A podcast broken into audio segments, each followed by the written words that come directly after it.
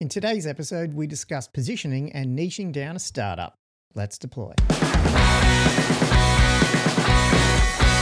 Hello and welcome to Push to Prod. I'm your co-host Cole, and I work on Userlot, a tool to help SaaS companies build revenue through customer success. And I'm your co host, Dan Miller. I'm building a SaaS for the first time and learning as I go. Each episode, we chat about all sorts of things to do with the world of starting, growing, and operating software businesses. Today is the 13th of June. We're all heading to Sydney tomorrow, and this is episode number 11. So, what are we doing in Sydney, Cole? Like, what's going on there? Well, you put out uh, uh, a was a tweet. Was it yesterday or today? I can't remember. Saying that you're going to be in Sydney, and then I just went, you know what? I'm also going to be in Sydney. Uh, totally up unrelated. IRL. yeah, that's right. So we get to see each other. I'm down there. Um, one of my co-founders, Charles, we're heading down to see a client and also have another lunch with sort of a uh, business uh, associate, I guess, that might be doing some work with us. Um, and that was Thursday afternoon, and then you said you were there Thursday. So Yeah. I'm heading up there. Uh, my wife Kristen's up for a conference and I'm heading up there with her. And so in the meantime, why not just hang out and schmooze around and have coffee? why not? Yeah, so that's going to be fun, man. I um, it's pretty rare. I mean, I've heard a few podcasts where people like haven't met each other for like five years and stuff like that. Yeah, so we're, we're going to at least, you know, doing a decent effort here if we meet by episode eleven. Yeah, not bad. And I think uh, there's one or two folks in Sydney who might join us as well. So if you're listening to this, which you may or may not be by the time we publish it, you're welcome to join in. I'll do my best. so yeah, how how was we we just uh, as when I say we Australians uh, and probably UK, I know it's probably just Australia. Uh, we just had our first, at least that I remember, uh, King's long weekend because of the monarchy change. So how did your uh, long weekend go, Dan? Yeah, had a lovely King's birthday long weekend. Uh, my daughter, she went out hiking in the bush with the scouts. So it left Kristen and I at home and we just made the most of the free time together, you know, did all sorts of fun things, had some dinners together. Kristen got out and, you know, she, she's an artist, so she got out painting for a bit. And I thought, excellent, bit of, bit of free time to work on my stuff that I'm building, which was nice. And yeah, it was just really relaxing, really free time. How about you? What'd you get up to? Well, it was man magic weather. Um, I went to we went to Vivid. We booked. Um, so for those who don't know, Vivid's like a, a big, I guess, spectacular light show setup they have in Sydney. Uh, I think they do it in Melbourne too. Is that right? Um, Yeah. but yeah, Sydney. I don't know how long it goes for. It must be weeks. They set up, you know, lights everywhere through the harbour. We've pre-COVID, we used to try to get down there, you know, just for a night on a Saturday night. And I swear, every time I've gone, it's just rained. You know, just torrential rain. You know, which we don't really mind. We like we go to bed early, so you just go to the hotel. We always get good views of it. This weekend was just a cracker. It was just blue sky, nice, like cold but not too cold. But you know, like you're rugged up, see the lights. So um, and my kids are old enough now that they can sort of wander around by themselves. Like we go with a family, another family uh, with two girls as well. So the teenagers all went off, and the adults went to opera bar. like Cool. we got there just pre to lunch, pre lunch, got a table straight away, and then we were there till uh, I think like eight o'clock at night. Oh, when the lights came on, that's a nice spot to sit and, and enjoy that. So we had a good lunch, sat around, had drinks, sat there all afternoon, and then saw the lights. And then we went back to our hotel, and that had a rooftop bar as well. So went up and saw sort of the other end, like the other side of the, like one we we saw the harbour, and then at the hotel we were looking sort of the other way, which is pretty cool. Yeah, I'm looking forward to it. I'm going to pop up tomorrow night and check out some Vivid. I'm going to see the Dark Spectrum at the Wynyard Tunnels. Um, that's the old uh, Sydney Underground Railway tunnels, and they've turned it into a bit of a, a Vivid theme where they're going to set that up with lighting and, and make it, you know, nice of nice show of it. So I'm checking that out tomorrow night. Yeah, Looking that should be to it. good. We didn't actually make it down there, but um, that's not why we went. I guess We're, we must be the only people who go to Vivid not to actually, you know, see everything, but just relax. It's just such a good view too, so heaps Yeah. good, heaps relaxing. So, well, I'll actually, I'll go with you first because I think my updates probably got more to do with the topic at hand. But what have you been up to, just sort of since we last caught up? Well, building wise, I've been having a bit of fun. I have got all the pieces of my puzzle together and I've got Kristen on alpha tester duty. So she's in there now. She's playing around. She's telling me what's working, what's not. And we're seeing, you know, a few little things that obviously I'm, I'm noting down I've got to fix. Maybe most, mostly with flows of things, you know, that flow doesn't really work or, or that sign up flow, it needs a bit of a bug fix right there, you know, that sort of stuff. So it's great. I'm very excited about it. Um, yeah, I'm happy. Oh, that's really cool. Actually, Yeah. I will uh, should have brought up. I have a um, our whole family's gone through a cold, and I'm still slightly snuffly. So if I sound a bit weird or I have to mute, that's Dan can cover for me. Just wanted to bring that up, just in case I start sniffling. yeah. So yeah. Well. Um, yeah. What are we talking about today? So that's sort of related to my update. Is um, yeah. Look, Userlot. I brought this up a couple of weeks ago. Userlot's been. Um, you know, dealing with a bit of slow traction as well as us realizing that we've, uh, we probably knew we were going to realize this, but realizing that we've built a product that is uh, large, competes in a really competitive market, and has a very established market and problem space type thing. So, really good competitors. We also wanted to come in, we always wanted to come in as sort of the small person on the block. Um, but look, at the end of the day, that just means that you know you either have to compete head on or you've got to start really being conscious about you know the market segment inside that larger market that you're sort of you know dealing with to try and get that traction up and sort of get that message out. And so that's why you know we've we started a lot of sort of positioning I'll, I'll call it positioning work but also just investigating certain potential niches that we'd want to niche down in. So i thought that would be a cool topic for a podcast because it's related to startups and startups obviously have those challenges of you know building an MVP and validating the problem even beforehand and all that. So it's sort of positioning, and you could argue as you know companies get bigger, positioning is more of an even bigger problem. But yeah, I just want to sort of run through some of the challenges we have, but as well as just discuss what positioning is and and just yeah, just have back and forth, and I, you know, hopefully you can challenge us on some things as well, and just make us think. And I think some people might enjoy hearing that. Fantastic. And I'm, I'm actually really interested in this topic as well, simply because I'm, you know, planning at some point in the future of just actually launching my thing. Um, and I'm very interested to sort of think to myself, right, at what point do I straddle from hypothesis, you know, idea to, okay, really getting into the heads of actual customers and then thinking about positioning. So let's talk a little bit about that, about that today as well, Cole. Yeah. Yeah, well, maybe we just start with like what it is, and obviously it's a it's probably slightly, you know, it's one of these words that has probably lots of different definitions and things, but you know, there's a couple, and I think you even had a look at through some of them, um, and then I definitely wanted to talk through.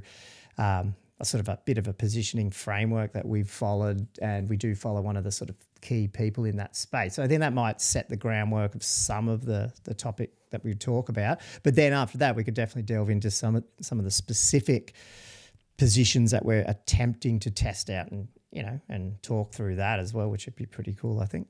All right, let's do it. Yeah. So I guess what is positioning is the first thing. So, you know, um, I think you had some notes here about, you know, it's it's about finding out those things that devoted customers love about your product. You know, obviously finding out who they are in the first place, you know, why they love your product, you know, what market segment that fits in and all that. So you could argue it's a little bit of a you know, it's it's putting your flag in some type of sand and say this is who we are, this is what we do, and this is who we serve.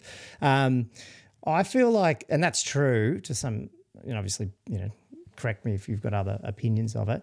Um, I think the biggest thing to me about that and all that is that it's positioning is like a deliberate thing that you decide to do. Like, yes, yeah. you could you could argue that you could say that I'm going to go out find customers and like I'm going to go find a problem.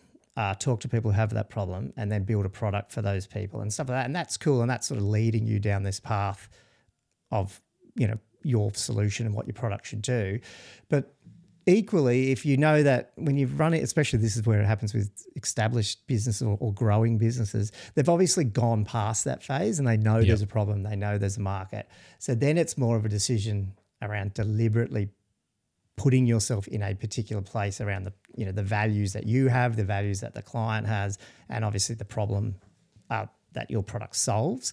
And Yeah. so that's it sounds sort of similar, but I think it's a little different. When you add that word deliberate in, to me, that makes it feel a little bit like, okay, there could be a process here which helps me decide what that is. Yeah. Um, and then the output of that, then, you know, obviously it flows down. If I go through this sort of process, then I get to the end of it and here's, you know, this is my current position. I agree with you on that one. I, I I'm thinking back to when we first started Trade Guardian with Kristen and I, right? We had a hypothesis at that point. We, we we thought, you know, actually we had a few people who actually had the problem, which we knew how to solve. So we started our, our business around that problem and we built it around that. But over time, the actual customers that we got started evolving and changing pretty Mm. fast. Yeah, yeah. And then we grew pretty fast and we got quite a number of customers. And it wasn't until that point that we said to ourselves, you know what? Let's be deliberate, like you said, Cole. Let's be deliberate about the type of customers we go for here. Because there's certain types that aren't really of, you know, we're not a good fit for each other. Um, there are certain types which we we love because, you know, they're excellent. They just love what we do and they keep coming back again and again and again. And they tell us when they come back, we love what you do, keep doing it. So we just we decided to be deliberate and positioned ourselves around those particular types of customers. I think that's what you were getting at, was it? Oh, it's exactly what we're getting at, and and um and that's why I think it's interesting in this space that we're in because, like, I'm sorry when I say we're, I'm talking about Userlot here, um, and that's because just to you know go back and you know if there's any new listeners, like Userlot is in a, it's basically you know it's service servicing effectively SaaS companies that have recurring revenue and the CS teams that are you know in those products, like you know that work with that product. Um, and if you look, and it's you know it's a massively expanding space. There's not that many players, but they're all doing really well. But they are quite large. You know, they get like even as of March, one of our smaller competitors got thirty million dollars in funding, even in this Wow. type of climate. You know, so Yep. there's obviously uh, you know a sense of growth. There's new, you know, even now I've seen two other new ones pop up in the last probably you know I don't know four months or so like that. Um, all of them, there's a this. I'll say all of them. It's not totally true, obviously, but the majority of our competitors, I don't believe, have had to even make that deliberate positioning decision. They've actually, if you go look at their websites, you they service SaaS companies and customer success teams. That's it. Like it's cool. I mean, that's a position, right? Like obviously they're not going to sell to you know, the local corner shop or whatever, but they haven't actually niched down to some small area of that because they haven't had to. And that's what I was just thinking what you said. I thought, okay, that's probably because a lot of them are funded and they've put the stake in the ground and they said, we're going for it because we've got the budget to hit that segment hard. And that's what they're doing. Yeah, maybe that's what's going on. Yeah, oh, absolutely. There's that for sure. Yeah, there's probably that. Um, but like, so when you're like us and you come along and you try and like compete against that, then if you then target the same similar customers, they they and you're then talking to those customers about you know the ones at least that um, our competitors are dealing with. Um, they then find our competitors as well, and then you, you're in this position of like we can't you can't just compete against people who already have all that track record. So, um, you know, we decided to go down. Okay, we need to find a better, smaller niche inside of what you would class as a fairly, you know, when you're talking about B two B SaaS, which I guess is the broad broad market here. Um, you know, and, and there is other sort of markets outside of that that could still use this product, but um, it's a it, you know that's a big space, and so like Yeah. how do you Yep. niche down into that? And so that's where we started to you know, I guess go back to the drawing board a little bit on that. Um, and the funny thing is, this is probably I'm probably talking a lot here, but that's when I finally opened up the book. So April, there's a there's a an awesome um, you know expert in this field who's really sort of the expert in positioning, and her name's April Dunford.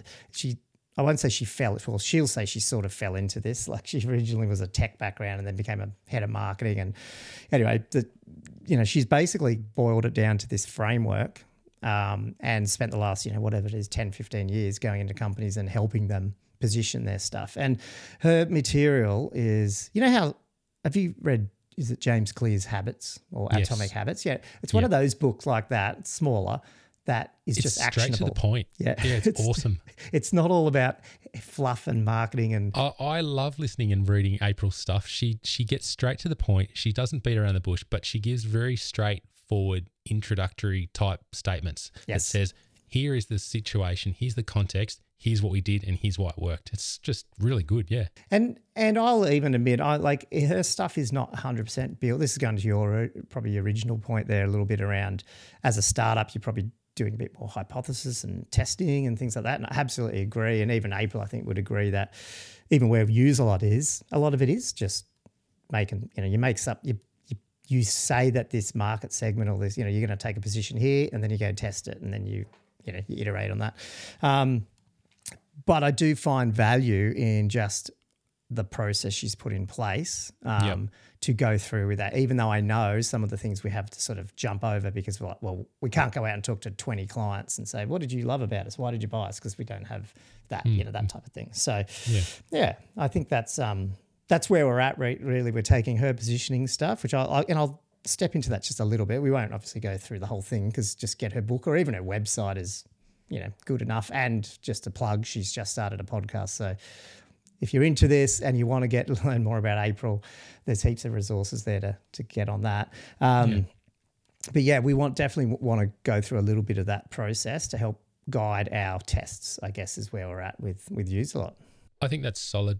Doing that with Userlot means that you're following a structured approach. And by doing that, you can actually record your results, record your steps along the way, and you can just keep iterating it and improve and seeing what's going to work, right? But by doing the, the process, um, it's going to be sort of something that you're quite familiar with and it'll be, you know, second nature to you in no time. You'll be sort of saying, all right, great, that hypothesis sort of worked. Let's try it again, but let's tweak that. Or that hypothesis didn't work at all. Those that customer segment we thought we were going for just not going to work. And you know, by following that approach, you, you're not really being random about it. You're sort of just sort of saying, all right, let's be considerate about this. Let's just get on with the process, get it done. Next, you know, you can move fast. Then, yeah, I'll just step through. There's actually six, uh, like thing like steps that you go through. Five are the ones that she's really published, but there is actually a sixth one which I think is important as well. But um, so the first one, so probably worth just spending a couple of minutes on each one, and then you Yeah. know we can that'll flesh out a heap of new stuff. Um, the first one is actually. Um, it- Actually, one thing I love about her stuff is, you know, when before you do all this, most people, what's the biggest thing people fail with marketing their product, or, or when someone says, "Oh, what do you, what's your product do?" Most people jump straight into features and Yep. talk feature, feature, feature, feature, feature, and we all do it, and we all love to do it. And the thing I liked about April's stuff is, although she doesn't do that, she sort of does do, allow you to do that, which actually feels more natural. Um, but she does it in a way that guides you the right way. You know, like it's not so you don't get stuck in just, oh yeah, we do we we've got hundred features, that's why the best. It's not that. But I do like that she doesn't try to sort of hundred percent go straight into, well, what's the core problem you solve? You know, because sometimes that can be a little harder. yeah. If you, you've got to have a little bit of feature in there anyway, because there will be one or two individuals that you talk to that just say, right, right, I get it, I get it. Tell me what your thing does. yeah, yeah. So that's the cool thing with some of hers. So anyway, we'll, we'll get into that, and you'll see how sort of earlier uh, in the process it comes. But it, look, there is some caveats. So don't get me wrong. I'm not trying to say that it's you know feature selling at all, but it it's just how she's approached it. But the first thing is. Um, obviously, one of the bigger insights is just starting with competitive alternatives, which is looking at your niche or the position, you know, and just in general, and saying, well, ask yourself the question: if someone didn't use my product, what are they going to use? Or if you're in our position, if they didn't use any of my competitors' products, what would they be doing? And then really have a think about that. And I think majority of the time, what you end up coming back to is they just won't use anything. Like, Yep. like this is the, Spreadsheets. yeah, spreadsheets. They've done it. that's They've the worked. age old one that everyone uses, Yeah. right? and then the, the cool thing is, is when you start putting your brain into that mentality, A, you drop this idea that I need to worry about my competitors. Like, because most of the time, and I literally was talking to a guy from MicroConf the other day about this when he was, you know, I was showing him Userlot and we are talking about stuff like that. He had eventually found our competitors, but up until when I talked to him at MicroConf back in April, he hadn't known any of them. So, like, he's got a problem. He's tried to look for it. Um, I talked to him at at um, MicroConf, and he had never found one of our competitors. Like the reality is, you know your competitors so much more than what your clients know your competitors because that's all you do. That's all you think about. Oh crap! That they've copied me here, or they've done this, or or they've got this feature that we need, or they've jumped on the AI bandwagon Yeah, faster than yeah. me.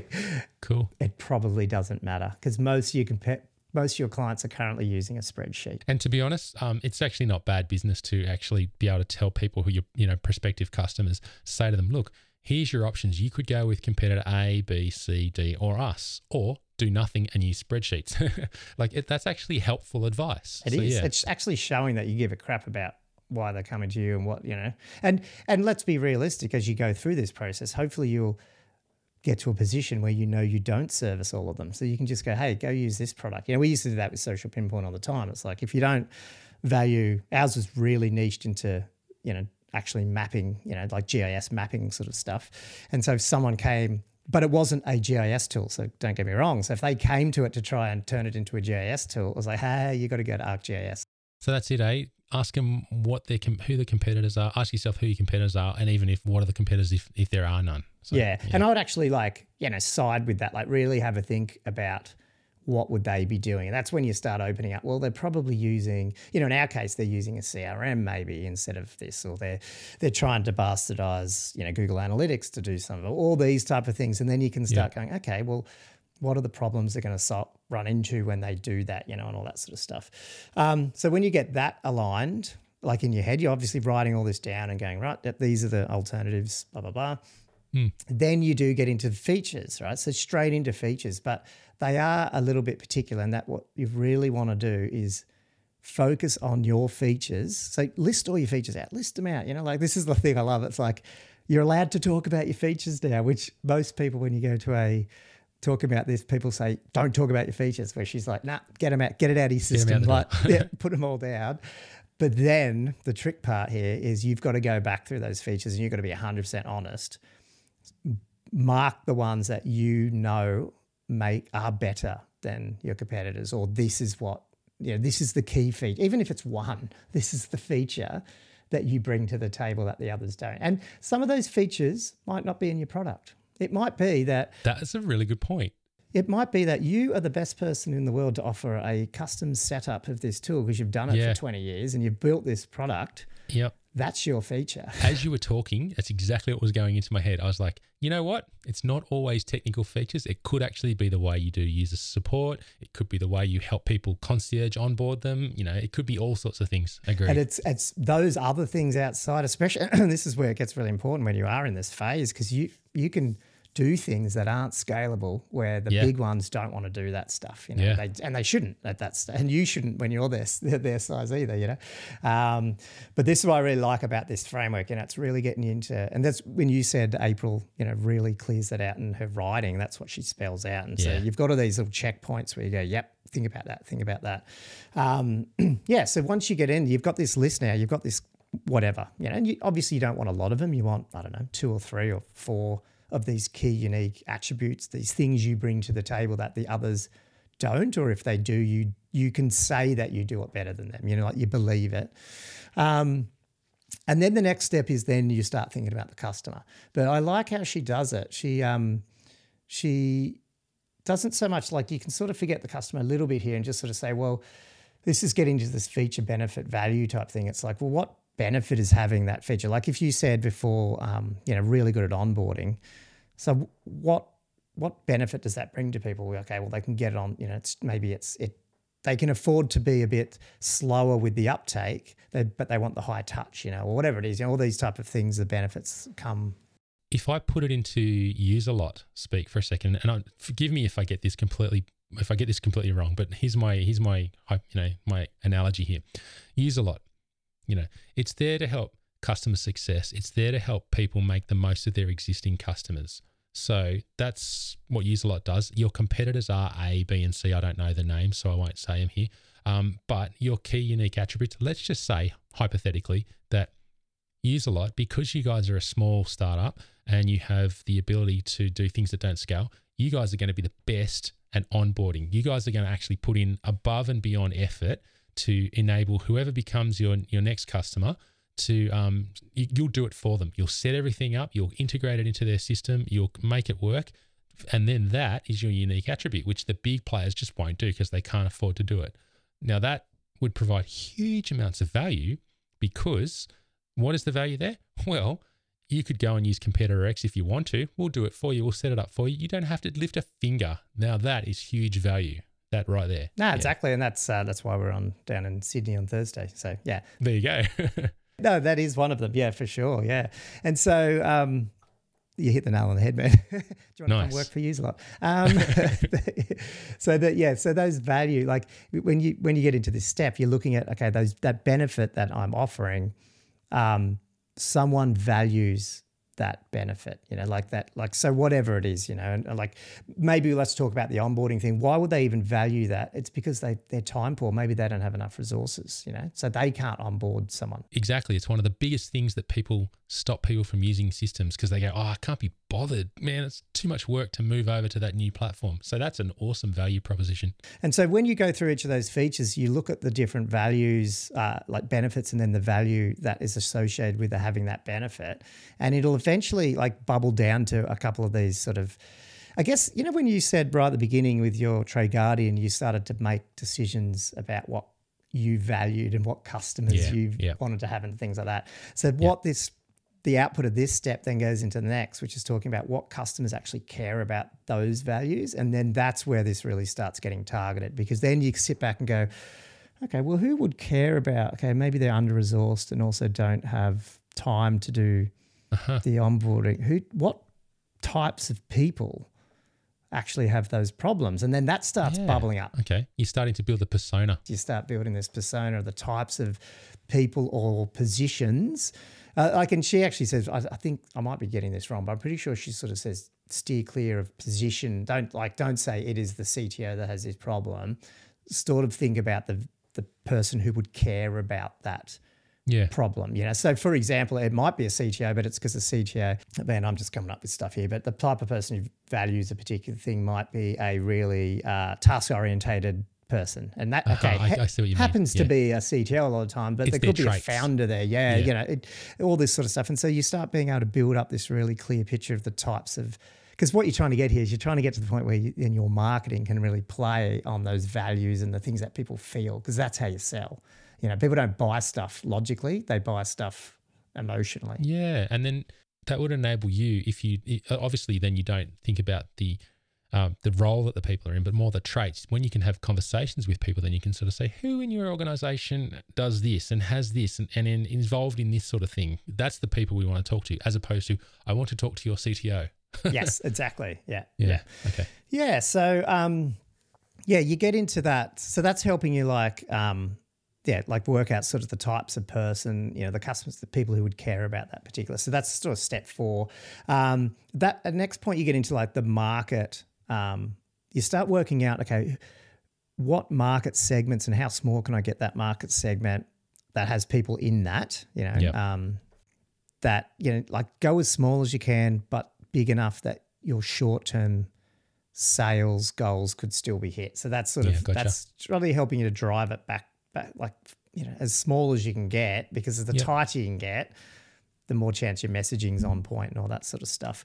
Um, this does start getting into the point where you know psychologically you need things to ground your thinking. Do you know what i mean? And you just got to understand that you're going to land in a market category. So you can come in and you can say you know whatever it is. I mean let's talk about maybe you'll maybe you take data and you transform it into information you know like this type of information product thing. Um, if you start if you're targeting people who are really analytical and all that sort of stuff you, you're probably going to land in some type of data analytics position like like mark you're going to be compared against that if you're not careful um, which is fine but you need to know that that's where you're going to be. So you know at the end of the day you found these traits in the people you eventually start identifying you know where they would sit in a particular market category and then you'll start going okay well that means if we position our product to target that in that analytic thing we're going to be compared against whatever i don't know microsoft you know whatever you know like the maybe the Mixpanels and segments of the world and stuff like that Yeah. um, because you, I guess you have to be realistic that if you land in one of those categories, even if you you know you think okay, well only thirty percent of my product's actually there, it does all this other stuff. If you're positioning yourself in there, then you know that's how you have to market it. you have to look at because people only understand things if they're comparing against other stuff they already Yeah. understand. yeah. you know? It has to be familiar to them. Yeah, and so that gets you that market. Like that's where you start then going. You, you've you've followed this process. If you choose a certain, it's like choose your own adventure. If you choose these type of values, going to end up potentially in this market. If you choose something else, you end up with somewhere else. And then obviously you want to run tests to you know check that out. The sixth category that you should all um, factor in is um, like trending topics as well. So Where's the wave moving? yeah. and so that's not required, but highly recommended. And I guess you know, obviously, you can you know, what's the current trend right now is AI, and so you are seeing this trend of people positioning even the current products in our space into AI as well, and saying that you know this is one of our things. You know, we're an AI driven blah blah blah. You know, Yeah. obviously it's no brainer, but um, you, you don't always have to do it. You just have to be very conscious that there's a, there's a trend hanging around. Maybe you want to position in there as well in some. But yeah, so like the cool, as I said, like I'd probably butchered half of that. April probably roll, you know, roll her eyes at some of it if she heard this. But like But it's nice to see how you're doing it with Userlot. So that's cool. That's the point. I've been talking there. Like, what's your thoughts, or have you got questions on them? Well, I, I thoroughly agree with all that. And I do think that um, it does take time to get that. So you can't just launch out. Well, this is, this is my question. You probably can't just launch out um, when you're a brand new startup, right? And I think you mentioned at the start and start thinking about positioning straight away because really, when it comes down to positioning conversations, you actually have to be speaking to customers. You need to be speaking to them to say, what do you think about us? Why are you using us? Why do you think we're amazing? Why are you using us instead of the competitors? You know, what is it about the things we do that you love that you just can't, you know, you couldn't do without? That is the that's the gold which gets you towards your positioning movement over time. Again, when we started Trade Guardian, we had no idea who we were positioning and what we were doing. We were just going hard, trying to get as many customers as we could to start with. But over time, those positioning questions started becoming clear. And then another thing that I heard you say before um, is around, you know, customers that care. And when you said you know, go for your specific market, decide what market you're going to go for or what segment you're going to go for. Again, that takes a bit of time for you, both you, your business, and also your customers to find out what you eat, you know, which sort of groups like each other. That's the that's what you're aiming for. You're aiming for a win-win there. And um, again, you won't get that until you've been in existence for a bit of time, and that people can actually realize, okay, we're good for this segment. We're not good for that segment. We're not a good match. Those types of people over there love us. Those types of people over there, they couldn't really care less about us. And again, that that takes time. So my question is, if you're an early stage business, how are you going to position your business to get your first few customers? My question there is that, like, you know, uh, uh, really, are you actually just going to be scrappy and trying to get whoever you can as fast as you can? That's something I'm considering. Valid. I think majority of startups probably should absolutely do that. Like I think, yeah, I think, yeah, I think that's, I think that's what you should do. Um, I think with Userlot, the problem we have there is uh, so people are not going to find us organically because our the S like the competitors S like we're talking three four hundred dollars a click for AdWords. Yeah, wow. You're talking Okay. about um, you know we're talking about our LinkedIn size following might be you know it's pushing a thousand. The other guys get ten thousand a week or something like that. One of our competitors. Oh, sorry, it might have been a month. I can't remember. But yeah, it's crazy. So it, there's a lot of outbound, and so whenever you're doing targeted outbound, I guess when you do that, you don't want to be random Right. because you burn Okay. so much of you know if you're buying lists or you, you know hopefully you're not, but if you're doing it on Sales Navigator or whatever, you know you don't want to just blast whatever because you end up going well okay again if you stand for nothing you fall for anything is the whole Gotcha. thing so i like the idea of thinking about being scrappy but i think about i like thinking about say well i can position i can position our company in three three different niches very quickly and then i can also do outbound on all three of them and then measure what happens and Yeah, get okay. feedback on that and if i do that enough hopefully i'll get my first 10 20 30 clients and then bang then start Uh, yeah. You're effectively A B testing. You know, you- you're choosing this on this and maybe C, ABC testing. Yeah. Okay. I see, see what you're saying there. Yeah. my Yeah. biggest thing with if you're not going to get like if you're on if you get leads like if you can drum up enough you know you got a good following on twitter or whatever it is and you can drum up people hitting your website fairly organically and stuff like that then i think that's totally right like be as scrappy as you can and get whoever you can um, but if that's crickets because it's just Yeah. such a hard market and you have to make the noise it's very hard to make enough noise that it covers Yeah. every It's a drop in the ocean. segment. Yeah. So it's far better, I think, to sort of go, well, I'm going to at least choose to play in these areas first and then just measure and get out quickly if it doesn't work. Yeah. At, at least that's what we're thinking. Have you guys had any thoughts yet about like which areas you might start trying to niche down into to get your positioning moving. So the three, and two of them are fairly easily to describe. The fourth, third one's a bit weird, so that I might sound like I'm waffling on that one a bit.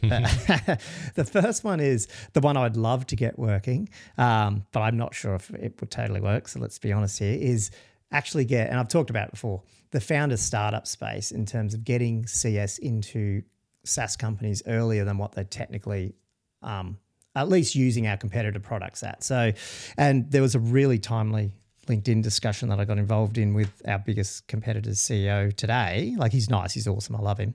We follow the same um, NFL team, so he's awesome. But he was basically saying, you know, the opposite of what we're trying to do here in the sense that he thinks it's probably not, at least the current state of the CS tools that are out there are not built for that early stage. And even earlier, uh, so he, by his comments, it sounds like he would even cut it off like he's saying like under 10 so if your company doesn't have more than 10 cs staff then you're probably too early to be using some of these platforms. And i'm like whoa that's okay that is and he's like he prefaced his whole thing with i'm gonna this is controversial post here you know like which um so the cool thing there is he he's either right because he's obviously a legend. He basically made this space uh, and that niche isn't going to work.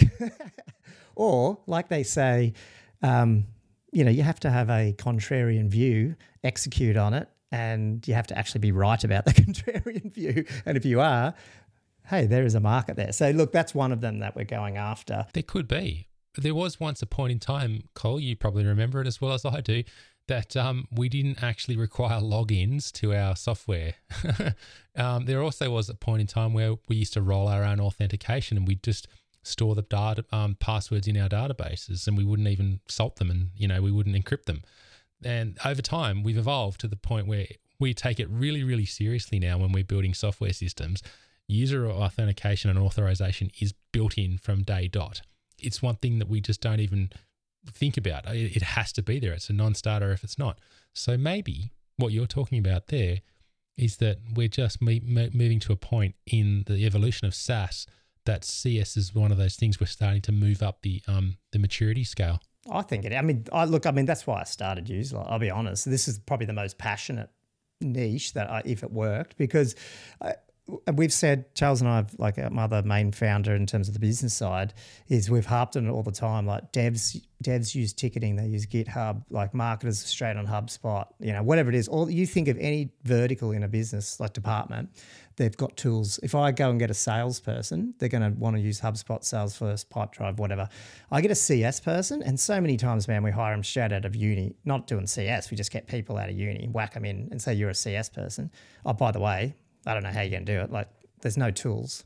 Like, you have to use, oh, we've got a chatbot, Intercom's there. Like, they'll do a bit of this. And yeah, like, it's just, it's pathetic. This is, this is interesting. I, I, can start seeing now that you're painting a picture of the, the things that you need in a SaaS or the things you need in a, in a, in a founded, in founded startup business, but, you know, does software is you need this, this, this, and you also need CS. That's part of the stack. It is. And the other thing is like the reason why I'm passionate about is we fight so hard for that money, especially as a startup, like that that sale, and then we just think it's just magically going to renew. At some point, we don't have a process and a standardized way to make sure that once they come in, not only do they adopt the product and use it properly, they expand, they renew, and they help us sell other clients on their success. Here's me coming at you um, as a potential customer. I'm not saying I am or not, but here's me. I'm building my software system, right? and it'd just make me just almost to send my send me to tears. All the amount of work and all the effort I've put into building this thing, only to see someone sign up and then drop off. You know, uh, you just be going, "Oh, what are that? What am I doing?" So actually having the tool set, the framework, the materials that would mean my new customers would stick around longer and stick around for a really long time, mate, that is value right there for sure. But to think that we can't, I hope I sincerely hope as a, you know, a SaaS, what do you call it, like a, um, you know, as a as an industry that we don't give up on that early stage and go, ah, oh, you're too early. You got to wait till you get big enough until you can mature that side of the business. I'm like, come on. No way. No way. Sign me up. anyway, like uh, who knows, but hopefully we'll get there. Um, so that's one. Um, but you know, in the flip side, it's bloody hard. We've had so many discussions with founders that love it. As soon as you start getting them on board, they're too busy. Something they, you know, two of them lost devs. Like they've had to, you know, because you know the downturn, the the the market at the moment is a bit weird, and so they've lost a few people. So therefore, you know, there's other priorities, you know, and so that's the problem with it. when you target these smaller, you know, Fair businesses. They don't have the resources. So anyway, that's hence our Yeah. discussion before. Um, the other one is an interesting one because it is related to the third one, but two and three are very related, but two is even more positioned down. And so I'll guess I'll I'll talk about all of two and three together and then I'll describe I guess number two, which is uh, you know, sorry, I'm waffling here. So the next step is to go, well, okay, there's founders and all that, but the next one is to really just target mature SaaS companies or at least ones that have high or annual contracts mainly. So like The ones that can't afford to give up those customers. yeah, like you know, if I lose like what we we describe it as churn isn't just a blip on the radar. Like, you know, churn's not just a percentage 9, 10, 8, 7. If I lost that client, oh, that you know, that's a big one. You know, like um you know, I might only have 20 clients and they're all worth 100,000 each. So I can't lose any of that type of client. Do you know what I mean? Like that, that, that type of segment. Um, now, competitors do service that, so don't get me wrong, but like they also service SaaS and, the, you know, it's all, you know, plug it in automatically to all these tools. A lot of these mature ones don't even have a lot of that installed. You even ask that, you know, they use Salesforce, but you go ask them, well, okay, well, what products do you have? Ah, well, we've got three Salesforce instances set up, and I'm not totally sure what licenses. Yeah, like it's it's a mess. You know what I mean? Um, and so to be able to bring some of that into a consolidated place where they could, you know, start managing that properly and actually bringing a customer success department on rather than sort of just customer support and account management. Um, that's a whole niche there in itself. Um, so we don't know really what to call that because it's really weird when you say, "Hey, we target you know people who just have annual contracts or, or high value contracts." It's a bit of a weird niche to call. Like we're not totally sure how you can call that one, but I think we can describe it and find the ones we we're talking about here. Um, but the I guess the the smaller niche again on that, and that's coming from our background, is that same niche, but only ones that are GovTech. So that's even smaller again. So people that service government organisations. Basically, I've got a SaaS product. I'm a GovTech piece of product. Um, I'm selling into government. My contract's worth eighty grand a year. Hmm, I've got a three-year uh, annual contract with them. And guess what happens with a lot of GovTech products? In three years, I have to go into tender again. So Yeah, that's right. not only am I doing an awesome job, I still might lose to the next tender because I have. You basically, it's the only niche that you have to, you know, you could do all the right stuff, but you still have to resell your product again because a lot of governments have to go out for tender and get three quotes or, you know, like all this sort of stuff. There's a lot of a lot in that space in these days. It's um infrastructure, right? So like AWS type organizations or HP organizations, or you know, that, are you talking about those sort of GovTech providers, or a little bit more even niche down than that? Oh, they're, they're no niche down. So I think the Social Pinpoints are like companies um, that are anywhere from, you know, like, well, they can be really big or they might only still be, you know, five, 10 million ARR, but they're selling into government. Yeah. I see. Yeah. Okay. Cool. And, but you could also argue service companies that that offer a service into government, and so they're trying Yeah. to renew their annual contracts all the time. Yeah. Um, so there is this other slight different niche, which isn't really SaaS, but is you know just government have. At least this is a hypothesis, and we've put up a landing page, and we're starting to reach out to say, hey, look, these are the main points we think are different to just if you went and bought one of our competitors. What do you think? And we're getting you know pretty good feedback. It is a small. That one is an interesting niche because going back to April's point, it needs to be big enough that if you realistically got a percentage, like you can't get all of them in that market, but if you've got a small percentage of that market on board, is it big enough to achieve what you want to achieve? You know, and I guess the question we would have is probably yes, but we would probably then find we'd reposition sooner rather than later if that you know went well if you know what i mean but yeah anyway so like what we're trying to do is is look at the whole market of b2b saas companies that are you know there's a lot of them out there and saying well what what part of that are the types of customers we would go after? And that's when we started looking at these niches of you know founder startups govtech saas and i guess what we would call you know these mature I think you called it mature down when i asked the question. I was sort of like calling it legacy. Or established but yeah.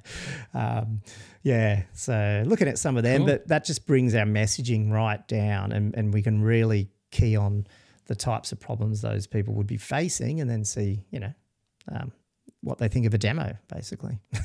nice. So the learnings from this, I think, is you can um, take that framework, any framework, but you're choosing, you know, April Dunford's one, um, which is actually quite a solid framework, and then applying it to then find some specific niches and then work with those niches to see if you can position down within them, see Yes. if that that hypothesis works. That's a really good um, a good approach. I, I like that, and I think so. You know, I've learned something from that today. I reckon I could put that into use myself. Thank you. It's awesome. Yeah, no. Well, hopefully it works. Look, I um, it's one of these things where um, you know, if it, it it works so long as you keep doing it, and eventually, even if that means you work out your product isn't the right, you know, you might find that you know what you need to build or hang off the side or build a whole new thing to service that as well. So That's right. It's all yeah, knowledge at the end of the day. it is, yeah, yeah, Perfect. Yeah. like so that. that's um.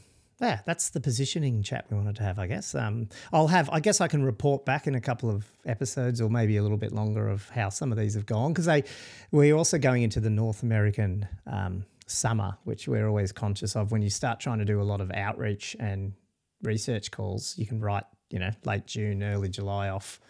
Um, People are on holidays. yeah, fair enough. Cole, I've actually really enjoyed that. I've learnt something tonight, and, and I'm thankful for that because, like I said, I am in the early, early stages what I do, and some of those questions are always bouncing around the back of my mind. So I think you've given me something there I can work with. So that's awesome. Thank Well, you. I hope so, and I'm, I'm always learning too. So I'm sure, sure uh, we made a bunch of mistakes along the way too, but we'll we'll give it a go. Hey, if we have made mistakes, make sure you call out to us online, folks. Get in touch with us via Twitter or hit us up on the emails. We'll, we'll, we'll, we'll tell you what those are at the end anyway. But we also had a shout out from Martin. Well, we're shouting out uh, Morten Stensland. Stensland, I think Ah, he is that's on right. Morten Twitter. does the um he does the audio mixing. That's that's his um and he's made this awesome product which is the countdown time, the stage timer. Um Awesome. for um okay. yeah. Yeah, so he sent us a really good, uh, a number of topics actually. One of them, um, sort of, I thought it was useful, and I'd sort of message him back a bit because I think it might be useful. Definitely have a chat about in a future one. Is just sort of the pros and cons of building in stealth as versus building in public, and especially in the building public world, these. Um, you know the I guess the dangers or is it a danger that people can you know I'll just say copy or steal your idea and how do you deal with that? What are the ethics? Should we build in public have a sort of code of ethics or code of conduct? So he brought up some of those discussions, and I, it, when he brought it up, it was funny because we were prepping for this uh, episode, and I thought there was a little bit of tie-in because obviously Userlot is a company that uh, is a product that is already in a very established space, and obviously we do look a lot at our competitors in terms of copying. Of you know, when I say copying inverted commas, you obviously look at what features they have because you need them. So it's a really interesting debate. Uh, debate might not be the right word, um, but I think there's definitely a couple of sides to it, and I, I think it'd be a really cool episode. So when we kick that off, we'll obviously give him another big shout out. But um, yeah. And look, I actually have to chip in here and apologize. I butchered what Morten does. Morten actually creates an awesome package called Presentation Tools. I, I got the got the details now, Morten, so I'm getting it right. Look, um, he produces um, it's uh, software that he builds tools that simplifies the workflow for live event productions and broadcasting. You know, um, he's got he does something which helps people, you know. Switch different presentations at auto times, and he also has a queue timer, which means that at certain points in their performances, this will queue things up and and make sure that it get it runs to the to the right um, flow that you required in your show. So Morten, I, I butchered it, but I fixed it. It just shows you how many niches and little things are out there when you know if you're in that space. That's so valuable. That's cool. I hope that's going well. Um, but yeah, definitely I'll um, you know, he, he sent us some good topics there, so we'll we'll dig into that one. I don't know if you did you have any Dan? Yeah, I did. Um, I put out the shout out as well, and I think our old mate um, Tobias he actually got back to us on that one. Um, he when, I said to everyone, look, you know, what what comes to mind for you when you think about positioning your SaaS and other suggestions that you would make to help others in this context? Tobias got in touch with us and he said, I'd always suggest to define a persona for your user, and that's what we mentioned earlier, didn't we, Cole? Tobias said, make it personal, give him or her a name. Think of the problems this specific person has, then try to find somebody that matches that persona. Ask them what their problems really are. Then you can solve those problems. Thanks, Tobias. That's awesome. Yeah. Yeah, and I think that's really vital. Like for like you were saying, Dan, when you're at that early stage as well, and you just you're not totally sure, you know. So like it's it's one of those things that have it up there. But even as a established cust business, you know, when we were you know much bigger in Social Pinpoint, you know, that we had those personas, but they also changed over time and stuff like that. So they're heaps useful. Absolutely. Well, that's the shout outs for this week. And again, folks, if we have butchered anything tonight, do get in touch with us. We're on Twitter at push to prod pod, and we're also on email at push to prod pod at gmail.com. Um, you know, reach out, let us know what you think as well. And you can also obviously hit us up directly, and I'm at Gummo, and Mr. Dan Miller is Dan, I guess, on Twitter. Um, please uh, leave us a rating too on your podcast listener or subscription product of choice. We'd love that. And until next time, Dan. Oh, actually, until Thursday, Dan. I'll. Uh, yes. See you meeting then. in IRL. I'm looking forward to that. I'm ready for a coffee with you, Cole. I'll see you uh, in two days. No worries, mate. See you then.